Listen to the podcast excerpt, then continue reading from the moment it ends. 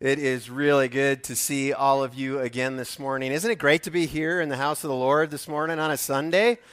Man, we just have such a great church family. I mean, oh, Jim, brother, you just brought us the good news this morning, and we, we sang the good news together here already. And if you're a guest with us this morning, I'd especially like to welcome you here today. Maybe it's your first time, or maybe you've come a few times. And there's something that I would like you to consider as a guest among us here this morning. Would you give us five weeks? That's what I'd like you to consider. Because I think it's hard to make a decision on something the first time or maybe even the second time. I mean, consider broccoli.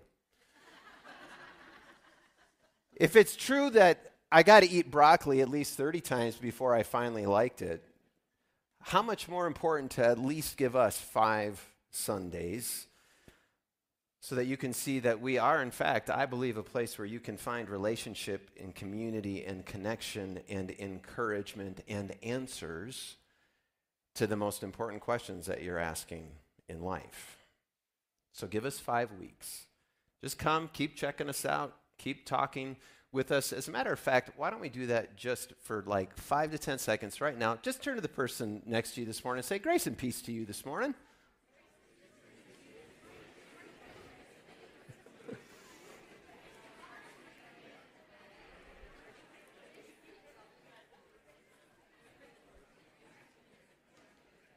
Oh, look at y'all. You're all just so friendly.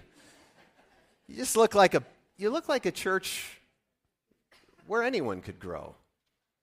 Which happens to be what we're talking about over the last week, this week, and next week. Based on this equation. You remember last week's equation? The good news plus safety plus time. Say it with me. The good news plus safety plus time is a church where anyone can grow. And last week, as I explored this equation, as we explored this equation that I learned from my friend Ray Ortlund together, we dove into the good news. We discovered that grace is the completely undeserved, loving commitment of God for us, to us. Today, we're going to spend some time exploring that second part of the equation safety. So we should probably define that word right at the beginning here. What is safety? What do we mean by safety? Safety is a non accusing environment, no embarrassing anyone, no manipulation, no oppression, no condescension, but respect and sympathy and understanding where sinners can confess and unburden their souls. A church environment where no one seeking Jesus has anything to fear. Safety. Nothing to fear. Huh. How is that possible for sinners to have nothing to fear? Well, today we're going to hear a story involving Jesus that shows us how it's possible. But first, let's pray. Father, we're so grateful to be here this morning. I'm so grateful for every person in this room. I'm grateful for every person online listening now. And I ask, would you just remove the distraction? Father, there isn't anything else that matters really for just a little bit outside these walls. It'll all be waiting for us when we leave. So help us to just be present here now this morning. Not because I have something important to say, but because Jesus has something important to show us. So help us to see him clearly by the power of your Holy Spirit. We pray it in his name. And all God's people said. Nobody really knew her name, but everybody thought they knew who she was a sinner. That's the way it works sometimes in a small town. She'd made a lot of mistakes and even more poor choices. It had led her down roads from which she used to think that there was no return. She was used to the rejection of those in her small community, especially those who considered themselves religious and faithful. She was isolated, lonely, and despised, all because of a life that she had defiled. As she walked lonely paths, she had grown used to looking down. It made it easier not to look into anybody's eyes, to see the disgust and condemnation there, the judgment, the lack of any warmth or acceptance, welcome or forgiveness. It was easier to just be alone. Mostly easier to just accept who she was seen to be and what that meant for her life. Easier, even though it didn't make sense, of the God that she had heard about in Torah, the God who, despite all of her sin, still sought out his children, would not reject them, but save them. How Zephaniah had even said, as her mother had taught her as a small child, that he would be a safe place for sinners.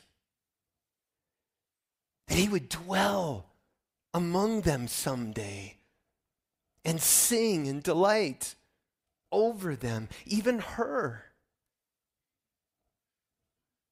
Alas, rather than fight for something different, it was just easier to live in the bubble of her rejection and isolation. Easier until he came. He wasn't like the other religious leaders. While their goal seemed separatism, his seemed inclusion. While theirs seemed harshness, his seemed gentleness. While they were cold, he was warm. While they seemed empty of joy, he was filled with mirth. He ate and drank with those who were rejected and despised. And he was here in her small town. Jesus news came of some arguments between her harsh religious leaders and this rabbi named Jesus that people were calling the friend of sinners. And then news of a dinner meal with Simon, one of the most well known Pharisees. And she knew what that meant an open dinner party. Everyone could attend, the door would be open, but she knew the rules too. You may enter, but only at the periphery. You may enter, but you don't get to speak. And she was a woman. That meant that she, among all people, could not draw near to a rabbi like him. And she was a known sinner, which meant the risk that this rabbi, even with what she had heard about him, friend of sinners, well, maybe it wouldn't be true. For her. But risk she would. so she devised a plan and decided and acted. And Luke wants you to know her story and what it means for sinners like us. For along with everyone at this dinner party, we this morning will be confronted with this question Who is this man who even forgives sinners? Who indeed? Luke 7, chapter 7, verse 36. One of the Pharisees asked Jesus to have dinner with him. And so Jesus went. Went to the home of this Pharisee, th- those who'd been attacking him. Jesus is available to everybody. Jesus went to his home and he sat down to eat. And when a certain immoral woman from that city heard that he was eating there, she brought a beautiful alabaster jar filled with expensive perfume. And then she knelt behind him at his feet weeping. Her tears fell on his feet, and she wiped them off with her hair. and she kept kissing his feet and putting perfume on them. She kept doing this. And when the Pharisee who had invited Jesus saw this, he said to himself, If this man were a prophet, he would know what kind of woman is touching him. She's a sinner. We don't know her name, but we know what Simon thought of her. Right? That's what we're getting here. The Pharisees' thoughts. He said to himself, we know his thoughts of Jesus, his thoughts of this woman, thoughts that positively ooze with self righteousness and pride. She's a sinner. Good grief, as if he's not. I, I wonder, what do you think of her when you see her here? Do you remember what I said safety was a few moments ago a non accusing environment, no embarrassing anyone, no oppression, no condescension, but respect and sympathy and understanding where sinners can confess and unburden their souls. Simon's home is not that place. This dinner party is not safe, it's dangerous. But here she is risking. What do you think of her? You know what I think of her? I think she's courageous. You see, we must not mistake what's happening in this moment.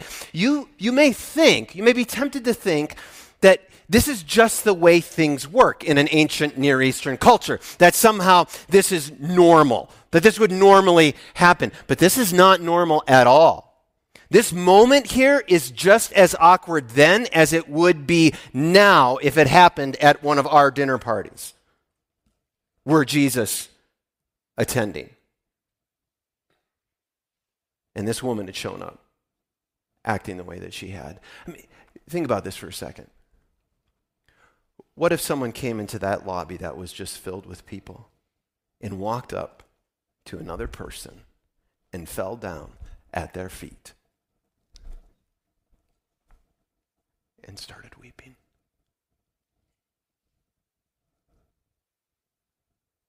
And you could just hear the sobs. Not saying anything. Wiping, kissing feet. We'd all feel pretty awkward, wouldn't we? We think that's kind of weird what's going on here. Why are they doing this?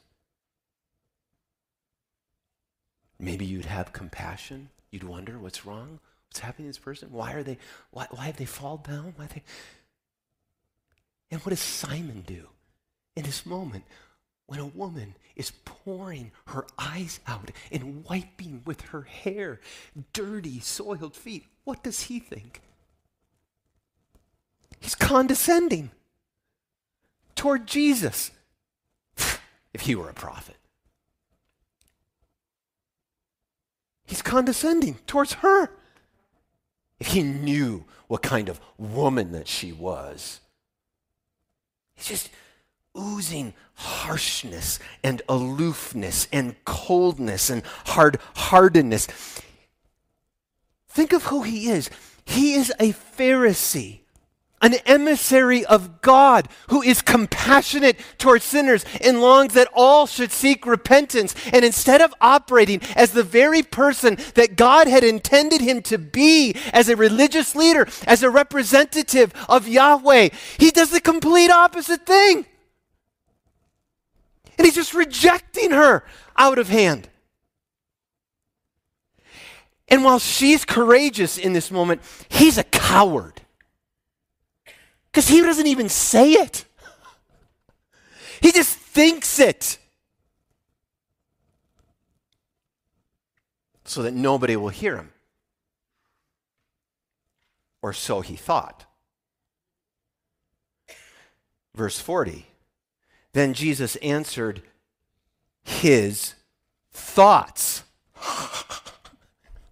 I love Jesus. Just like, can you just imagine? I mean, Jesus is about to prove twice over exactly the opposite of what Simon is thinking of him. He's not a prophet, so let me do this for you. I'm going to read your thoughts and respond directly to them and show you that I am a prophet because I can read your mind, and I'm going to show you what I know about this woman, which is far more than you know about her. Go, Jesus. See, I, I get all like, you just, you want to punch this guy in the throat, don't you? Jesus just like calm. Just learn from Jesus to be calm. Yeah, but he throws down here too, so. Simon, he said to the Pharisee, I have something to say to you. Uh oh. I mean, that's what I'd have been thinking. uh oh. Go ahead, teacher, Simon replied. Then Jesus told him this story. A man loaned money to two people 500 pieces of silver to one and 50 pieces to the other. But neither of them could repay him. So he kindly forgave them both, canceling their debts. Who do you suppose loved him more after that? Simon answered, Now, don't you just wish that the audio Bible you listen to, you had like the originally inspired audio Bible? so that you could know the tone of exactly what was being said and how it was being said. Because I just, like in my mind and in my head, I hear like this aloof, harsh Simon, and he's just kind of like putting up with Jesus in this little story. And, and then he's like, I suppose the one for whom he canceled the larger debt. Like that's what it just feels like Simon is going to be. It, it, feels like maybe he doesn't even understand that he's been trapped already in this moment. That's right, Jesus said. You're right. The one for whom he canceled the larger debt. One of my favorite old dead preachers is Martyn Lloyd-Jones. He was a Brit born in 1899, and he tells us a modern story to understand a bit what Jesus is trying to help Simon understand here. This is from Martyn Lloyd-Jones. Imagine if a friend of yours said, I was at your home and you weren't there. I'm, uh, I'm sorry, maybe I shouldn't have looked, but I saw a bill on the table. And I looked at the bill and I said, You know, because I'm your friend, I'm going to pay that bill. So imagine your friend actually wrote a check put it in the envelope, sent it in, and said, I paid your bill. I just wanted you to know that. So, how would you feel if your friend had done that for you? Well, it all depends on how big the bill was, right? What if it was your last month's phone bill? now, for some of you, that might be a really big bill. Would you say, Wow, thank you? Maybe you would. But Imagine if it was that letter from the IRS about seven years of back taxes, threatening you with jail, saying in a kind of governmentese, I'm going to get you, sucker. What if that was the bill your friend sent in? You're not going to just say, Well, thank you. You're going to be like, Oh my goodness, thank you so much. I'm so grateful. I am your servant. Just tell me what you want me to do. Right? There's, your level of thankfulness is dependent on the level of what was forgiven. Your response depends on how big the debt is, how costly it was to the person who paid for you. And Simon doesn't get it. You see, he doesn't see that he is in need.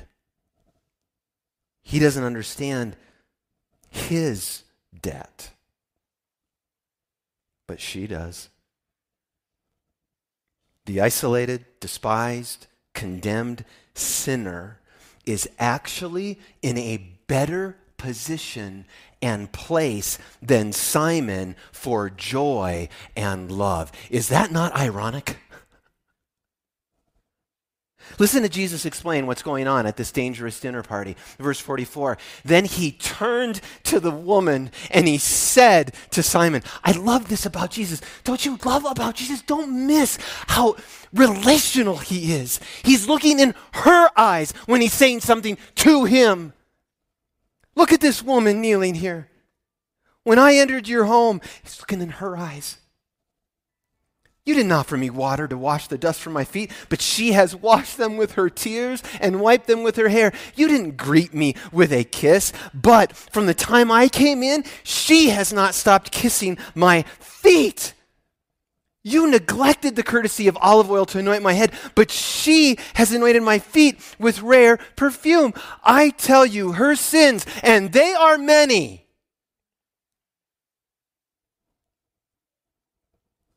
have been forgiven.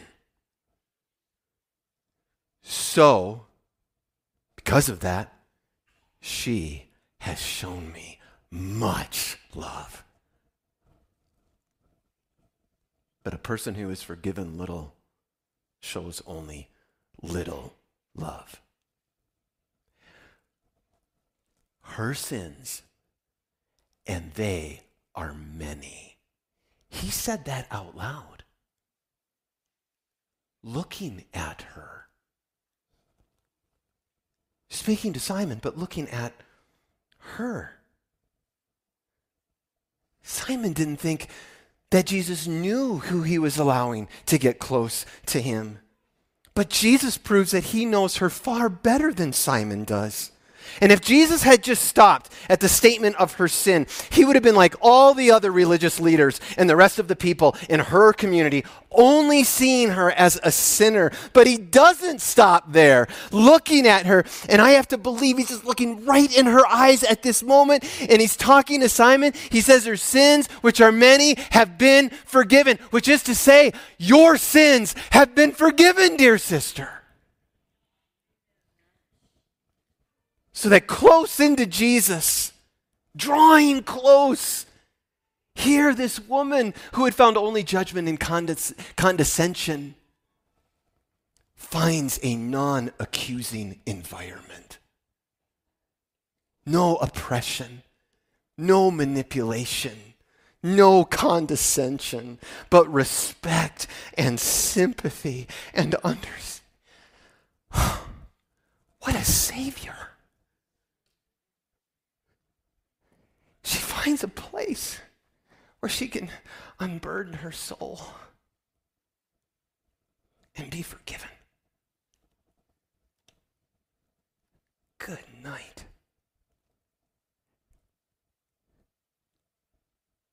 And because she is known this way and been forgiven, because she knows Jesus this way, that he is safe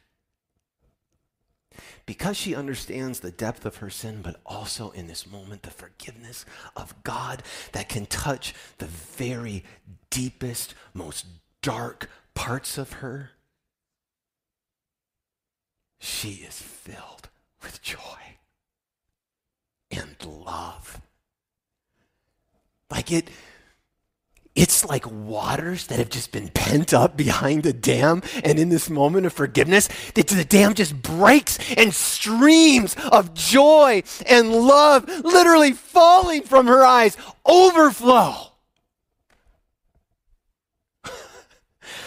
One author says it this way if the knowledge that you are saved by the grace of God does not utterly thrill you all the time, does not infuse your whole life with joy, it means you don't know how big a sinner you are.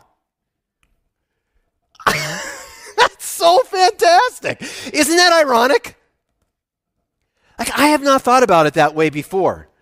That my self understanding of my sin, which usually, usually means in my living out of the Christian life, that I get weighed down, I feel shame, it's hard to go to God because I feel like He's going to not be this safe place because of all my sin. This story is teaching me that He's the God who takes great joy in delighting in forgiving me. And when I understand, not in a way Paul would say, don't sin so that you can see grace abound, so don't get wonky on this but would understand that where sin is present, grace abounds all the more. Paul's just looking at this story, and that's what he's seen.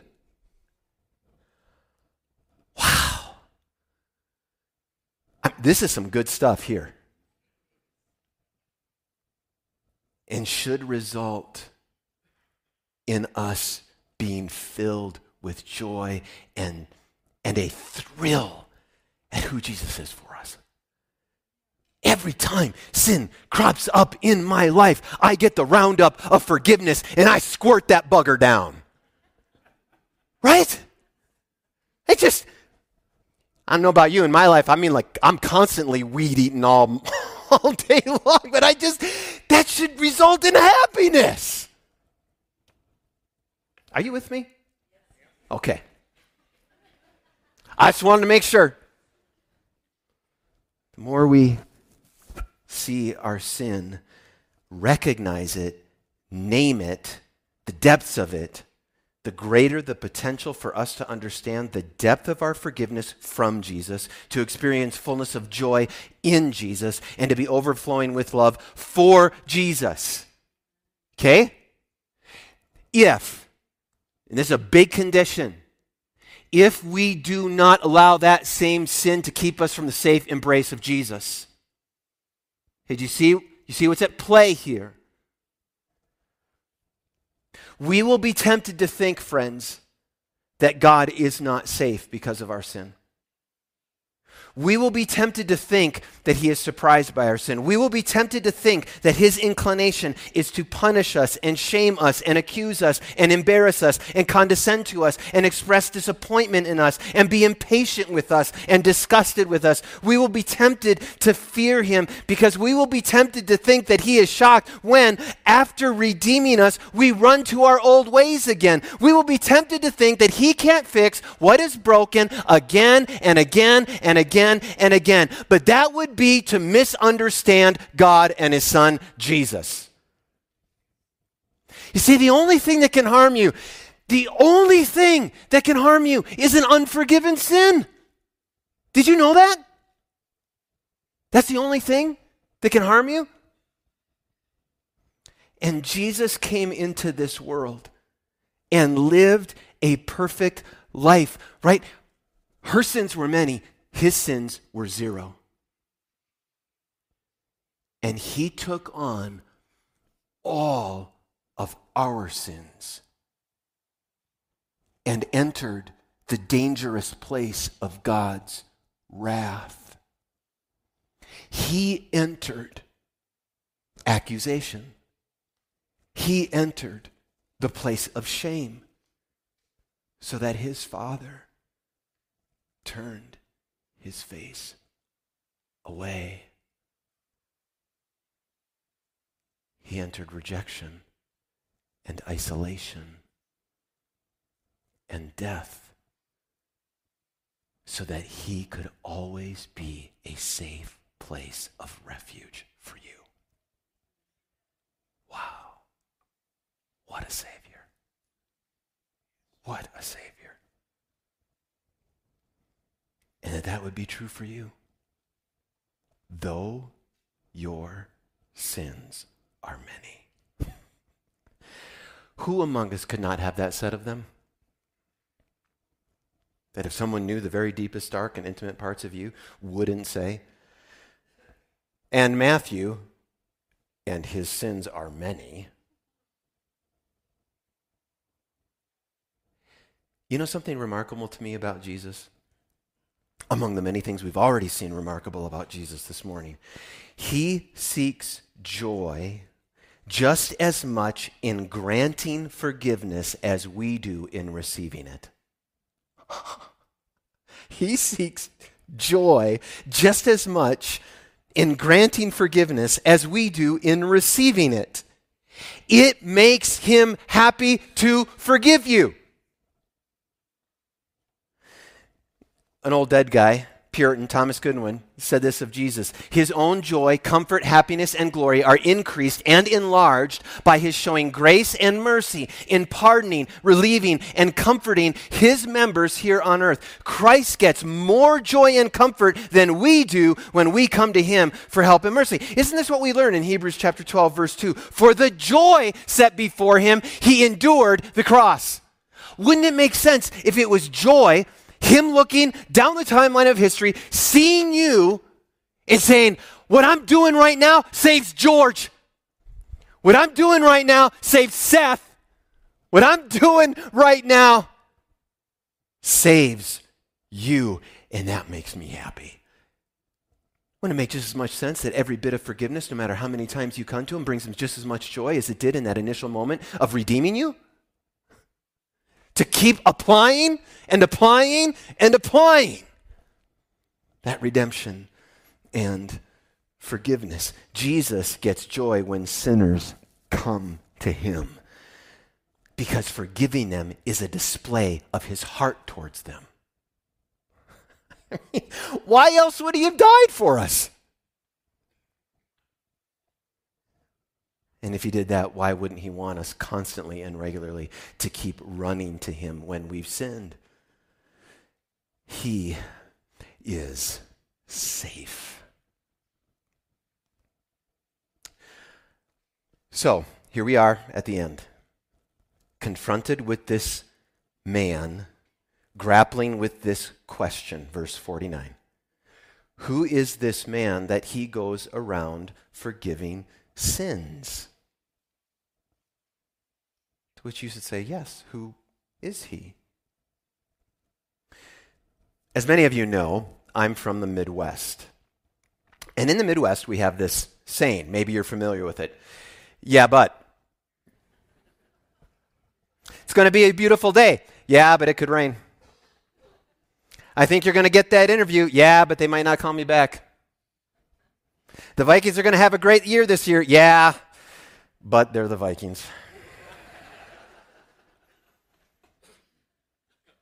Jesus is God who became a man to forgive all the sins of everyone who would come to him. Yeah, but you don't know how big of a sinner I am.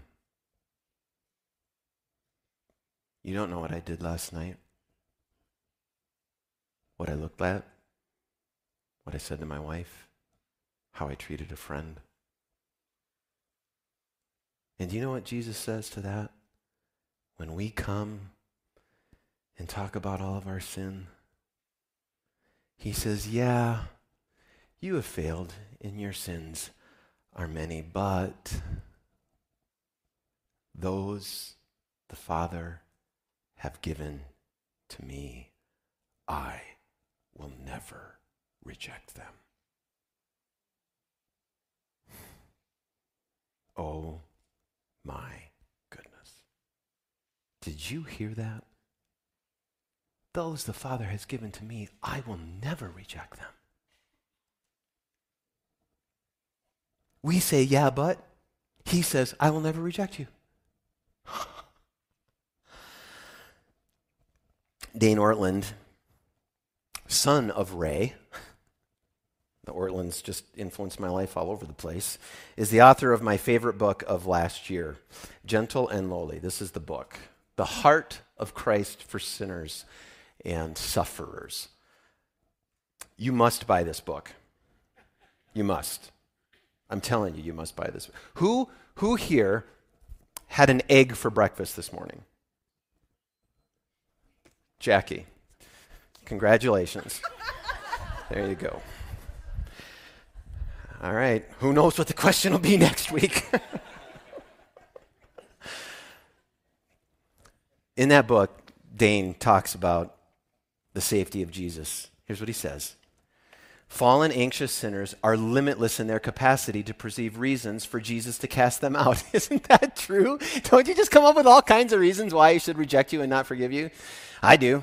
We are factories of fresh resistance to Christ's love, even when we run out of tangible reasons to be cast out, such as specific sins or failures. We will retain a vague sense. You hear what he's saying? Even when the reasons that are so logical run out, There'll be this vague sense that given enough time, Jesus is just going to grow tired of us. He's going to kind of stiff arm us. Like, good night, Molesky, again with the impatience. Ah!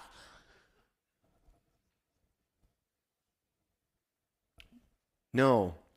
Wait, he, he imagines this interchange. No, wait, we say, cautiously approaching Jesus. You, you, you don't understand. I've, I've really messed up in all kinds of ways. I know, he responds. You know most of it, sure. Certainly more than what others see, but there's perversity down inside me that is hidden from everyone. I know it all. Well, okay, Jesus, the thing is, it isn't just my past, it's my present too. I understand. But I don't know if I can break free from this anytime soon. But that's the only person I'm here to help. The burden is heavier, Jesus, and it, it just gets heavier all the time. Then let me carry it. But it's it's too much to bear. Not for me. You don't get it. My offenses aren't directed towards others, they're actually directed towards you, Jesus. Then am I not the one most suited to forgive them?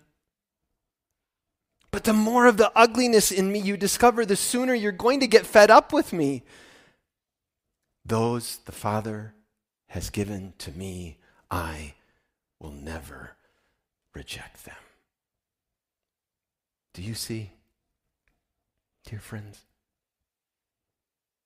Who is this man that he goes around forgiving sins? His name is Jesus, and this is his heart for you for he cannot bear to part from you. Did you know that this morning? Jesus can't bear to depart from you because you are a member of his body, Ephesians 5. Raise your objections and all your yeah buts, but none of your words, dear friend, will never overcome his. Your sins are forgiven, and I will never reject you. Your faith has saved you. Go in peace. Go in wholeness. Go in healing. Go in the shalom of God as you were made to be. Family, do you know what a church filled with people like this would look like that believed this? Who understand Jesus like this, who have tasted of the safety found in him, it would be a group of people who receives sinners just the way that he did. Who welcomes sinners. Because a group of people like this believes that forgiveness and, and not condemnation right? Not beating someone up for the wrong things they do. Forgiveness is what actually transforms a person. Love and forgiveness possess the power. This is what we believe to change a person's heart. And a group of people like that, by the power of the Holy Spirit and the good news of the grace of God, will provide a non accusing environment. No embarrassing anyone. No manipulation. Worship team, would you come up? No oppression. No condescension. But a group of people like that who see Jesus like this and love him because they themselves have been saved will be a place where sinners can find respect and sympathy and understanding, and they can confess and unburden their souls. They would create an atmosphere of grace where no one seeking to take just one small step closer to Jesus, just one small step, would have anything to fear. That might just be a church where anyone could grow.